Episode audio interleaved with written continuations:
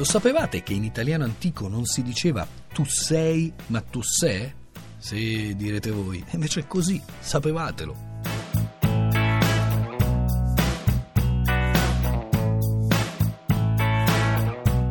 Un breve saggio che Arrigo Castellani pubblicò nel 1999 negli studi linguistici italiani cominciava così.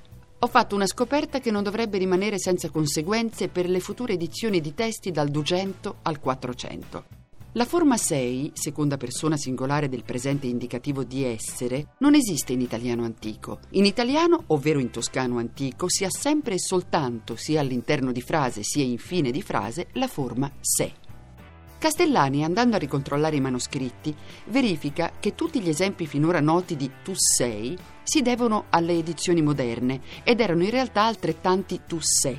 E se rimane in Toscana l'unica forma usata fino a tutto il 400. Il passaggio a sei nella lingua letteraria dovette avvenire durante il Cinquecento, come sembra confermare proprio un passo di un filologo cinquecentesco, il viterbese Girolamo Ruscelli. Non si trova mai che il Boccaccio né il Petrarca usasse sei per tu sei, ma sempre se. Noi oggi usiamo sei più volentieri e con più chiarezza.